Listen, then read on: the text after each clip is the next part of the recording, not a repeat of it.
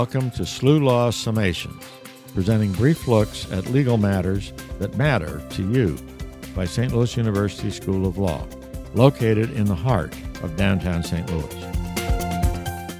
There is currently a $42 million fight over education in the city of St. Louis. Charter schools are staking claim on their funding, while St. Louis public schools are insisting that they are owed funds for desegregation. It is a battle between public and charter schools that has become commonplace across the country. I'm Corey Dugas, and today we are joined by Michael Wolfe, Dean of SLU Law. Dean Wolfe served as special counsel to Governor Carnahan, working on legislation and other solutions on St. Louis and Kansas City following the federal court's supervision of the desegregation programs. Thank you for stopping by today, Mike. Hello. St. Louis public schools are suing the state of Missouri over funds they believe they are owed. Can you explain a little bit about this lawsuit and what's at stake? Sure. It's part of the old lawsuit about desegregation that was settled in 1999, mm-hmm. and the settlement included this table was set for the settlement by legislation that was passed that I worked on in 1998, mm-hmm. and the legislation that passed basically set the table for the cases to be settled in Kansas City and St. Louis. The trick was to try to get more money from the state so that it would replace the money that was ordered by the federal courts for the desegregation programs. And the way that the legislature chose to do that was to allow St. Louis to raise some property tax mm-hmm. Levy, because the amount of state aid was dependent upon your property tax levy, and there was a certain amount of that they could do without having the people vote on it. And then they also needed some additional money, and the polling showed that the voters of St. Louis would not approve a further property tax rate, but they would approve a sales tax. So they approved a sales tax for desegregation in 1999. Mm-hmm. That helped set the stage for the settlement of the case. So the dispute now is about the funding for the charter schools. And in the same bill, the same law that set up the sales tax and the financing mechanism for settling the DSEG case also had provisions for authorizing charter schools and how to fund the charter schools, because charter schools are public schools. Mm-hmm.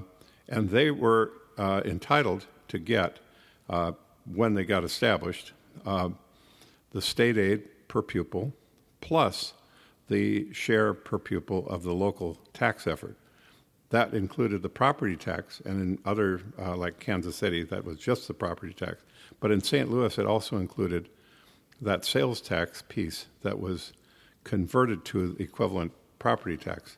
So there weren't any charter schools when they settled the case in 1999. Uh-huh. So along come these charter schools. And there was resistance by the city school board to anybody trying to start a charter school, because I think they were resisting because of the fact that the money, some of the money that was coming into the city for educating the city kids would have been diverted from the district schools to charter schools. But that resistance was overcome a few years later, and they started a whole bunch of charter schools came into being. And then the legislature made some other provisions that made it easier to start charter schools, and in some cases allowed them to be directly funded as their own local education authorities. That came later. But the question was, well, is that money, and the money in the sales tax was dealt with in the settlement in 1999. And so the city schools believe that that's money for their schools. And the charter schools have been paid their portion of the sales tax money all the way through. But in 2005, the legislature changed the way state aid is distributed. So I know this is complicated. That's okay. It's a great lesson for us. Well, so the problem is that the legislature decided that they couldn't maintain a foundation aid formula that was based upon property tax rates. So they decided to shift the whole conversation, and it was a shift that occurred over about 4 or 5 years, from this equity notion that you would get a certain amount depending upon the property tax effort that you made on the local level that was kind of an equal access to the money, mm-hmm. to the idea that every school district and every kid should get an amount that was, quote, adequate. So how do you find adequate? Well, the way the legislature did it was they said, okay, what the state needs to do is get a whole bunch of school districts that are high-performing, but not necessarily high cost. So you eliminate the real high cost and the real low cost. You get some really well-performing schools. You average out what they spend per kid, and that's the amount that they determine to be adequate. Mm-hmm. Then after that, your local tax gets added onto that and all of that. But the adequacy amount initially was, I think, $6,300 and some dollars. The state, because they were cutting taxes at the same time, couldn't afford it. So they stopped. They didn't fund 100% of the adequacy amount, only a certain amount of it. And this adequacy amount, this is per student? Per student, mm-hmm. Yep. And the problem with that is that it wasn't adequate. And even by definition, it wasn't mm-hmm. adequate. By the way, the legislature this session did something that they probably thought was clever. It worked. They redefined adequacy to be a lower amount. The governor vetoed that, and they overrode his veto. And so, that's happened just this session? Just this session, mm-hmm. right. So the fundamental problem is that there isn't enough money in the system really to meet all of the educational needs of the children in St. Louis. Mm-hmm. And so the voters of St. Louis, I think, in really a testament to how well we're doing relative to years ago, approved a property tax increase. The voters haven't done that in decades. And that's great news for the school districts. It is great news, and the charter schools supported that. Mm-hmm. And they really felt kind of betrayed, I guess is a pretty strong word, when the school district went to court and made a motion to say, look, you've been paying these charter schools the piece of the sales tax per kid, and that's really our money under mm-hmm. the settlement. And under the law, if the state overpays the charters, because the state pays the charter schools both the local aid, the state aid amount, plus the local share. And then what they do is they deduct the local share from the district's entitlement to state aid. So it all comes out. Right. So the charter schools got very, very upset about this because they're going to lose $42 million. That's a lot of money. Over the last 10 years. And the law provides that if the state has overpaid them, then that money has to be paid in 12 monthly installments in 1 year. Wow. So some of them are saying, look, we may not be able to stay in business mm-hmm. if we lose that back amount, and if going forward we don't get our share of the sales tax, which is part of the local taxing effort. So that's where we are. The case is in federal court. There have been a number of people trying to get folks together. My own view is that the way this was set up for the charter schools, and the charter schools, mind you, were authorized in the very same law that authorized the city voters to approve a sales tax. And can I stop you and just ask what the difference is between those charter schools and the rest of St. Louis public schools? What's different about them, because they're all public schools. Mm-hmm. They're all supported by tax money, and they don't charge tuition. Mm-hmm. The district schools are run as a unit, and there's, I can't remember how many there are, but there's mm-hmm. dozens that are run by a central office and their central taxing authority and all that. The charter school is an independent school, and it has its own board or its own governing authority. It is set up originally when we were designing the legislation. We had universities that would sponsor them.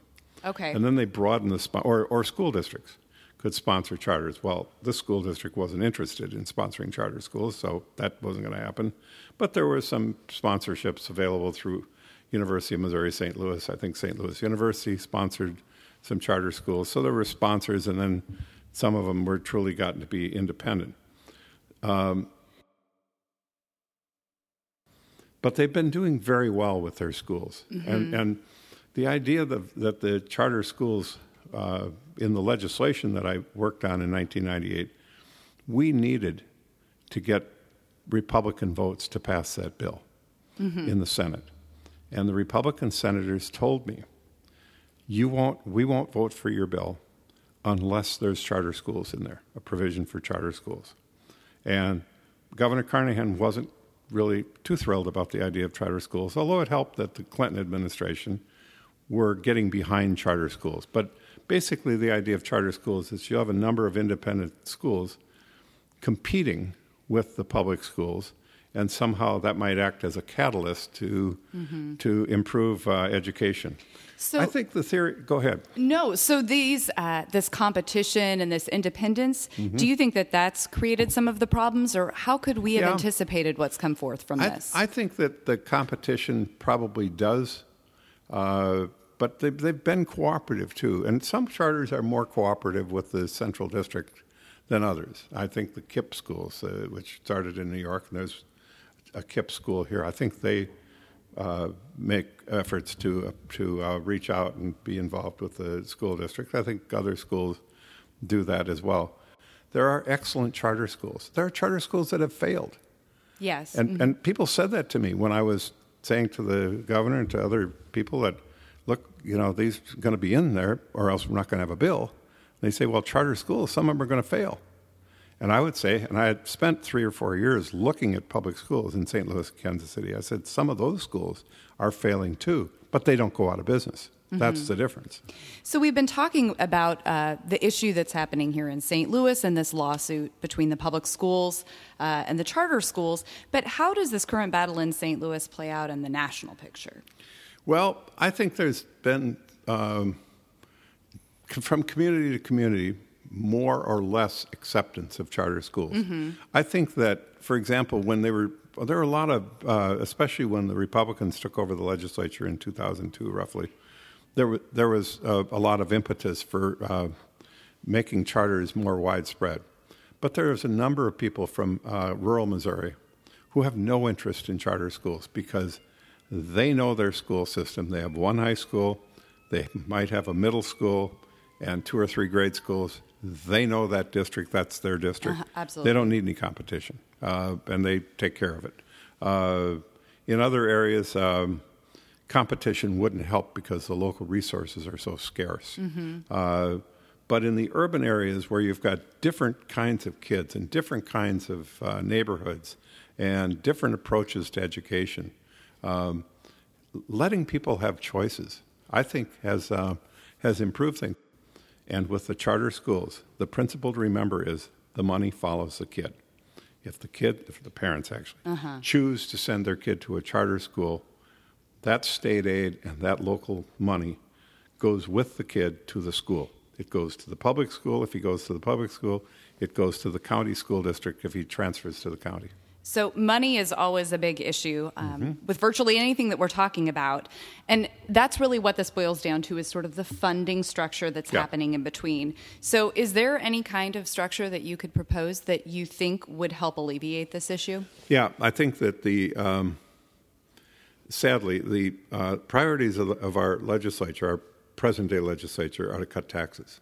And I think their tax cut bill from a session or two ago, which is phased in, is ultimately going to result in a tax cut of about $500 million, $500 or so million. Well, that's about how far short we are in funding the schools to an adequate level, as defined by the first adequacy formula, statewide. So it's not just the city schools and the urban area schools that are being shorted. They're all being shorted. And I think we have to really get serious about funding education because we got some choices. And the choices are pay me now or pay me later. The prison system is full of people who got missed or mistreated in the educational system, who didn't get the right kind of education or weren't diagnosed correctly. I mean, there's a lot of home problems that fit into this and all of that. But what you really see is that makes a difference. The other reason that I think it makes a substantial difference is that Communities and states that have invested heavily in education have done much better in attracting businesses than states like ours that just throw some tax credits at them. Mm-hmm. Because I am not going to move my company to a state that has a dumb educational system. I'm just not going to do it. I don't want my executives to be bereft of options to educating their kids, and I want a workforce that has a certain modicum of education. And if I don't get that, I'm going to go someplace else. And I think that's the sad story of the last 30 years in this state, with some exceptions. I mean, we did some improvements to the funding of education in the 90s. There was money, and we had changed the formula. A lot of districts came up, but mm-hmm. What goes up can also go down. Absolutely. So you noted that it really does depend on the quality of education that people are getting when they're young, and that really mm-hmm. does have impacts for what we see in the future. So what do you see as the future of public education in St. Louis? I think that if we can get past this immediate controversy, and in some ways I have urged the disputants to go to the people who really need to be put on the spot on that, and that's the legislature. Mm-hmm. Because when you underfund the basic state aid portion, what you're doing is you're leaving the people in the local area to really scramble to get the resources. So you've got a system that's set up competition to improve education. Now they're competing for the money. Mm-hmm. That's crazy. So get together and go talk to your legislators and tell them, look, this is a serious problem, because I think that you can see in the city around schools that are doing well, real neighborhood development. Mm-hmm. I mean, you can look at some of the charter schools like the Childgrove Montessori, which is a charter school. That area is doing very well. It's also in the same area, I might add, as St. Margaret of Scotland Catholic School, which is, I think, building a new school. There hasn't been a new Catholic school built in this area, in this city, for decades. I mean, so there are people moving to where they perceive the education to be good. I mean, so what do you see happening if this lawsuit prevails? I mean, if the charter schools lose the money? Yes. I think some of them will probably have to cut back and will do more poorly. And I think that they will. You will lose the sense of cooperation that people had who were all in the business of educating the children of the city. So I think that would be a terrible thing. But it sounds like we have made great strides in the last few decades as far as the desegregation of the schools goes. I think so, and I think that people have to appreciate the progress that we have made, because, it's not the kind of political whipping place that it used to be. Back in the '80s, there were ads that ran against the DSEG program. There was the candidate for one of the candidates for governor in the Republican Party ran pictures of the magnet school in Kansas City where they had a swimming pool and they were teaching kids how to do canoeing in a swimming pool in Kansas City, and they were showing that, of course, in rural Missouri where they can't afford a canoe, much less a swimming pool. So I mean, so there was a lot of resentment built up between rural and urban areas about that, and I think that I hope it's going away, but there still is a good deal of racial feeling and resentment, but it's much, much less, I think, in our city, in our community, immediately around St. Louis than some of the more dramatic ways of looking at it in parts of the state and the country. So we've moved forward, but there's still places for us to go.